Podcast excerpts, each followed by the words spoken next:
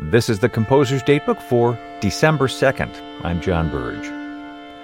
For the last 30 years of his life, Aaron Copland lived in a modern ranch style house built in the 1940s on Washington Street in Cortlandt Manor, New York.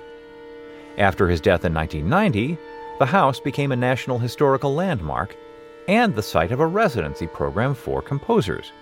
In 2017, one of them was Juri Seo, a composer and pianist based in New Jersey.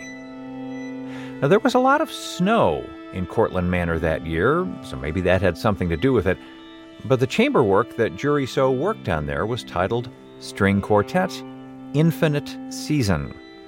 As she explains, after each snow, golden sunlight hinted at the spring's coming warmth. The turbulent fluctuation of the weather made me acutely aware of the passage of time. The seasons seemed to alternate by the day, yet the certainty of spring never faltered. This was my solace, the seasons, with their infinite gradations of difference, will return again, and the birds and insects will carry on, cycle after cycle, an infinite rebirth.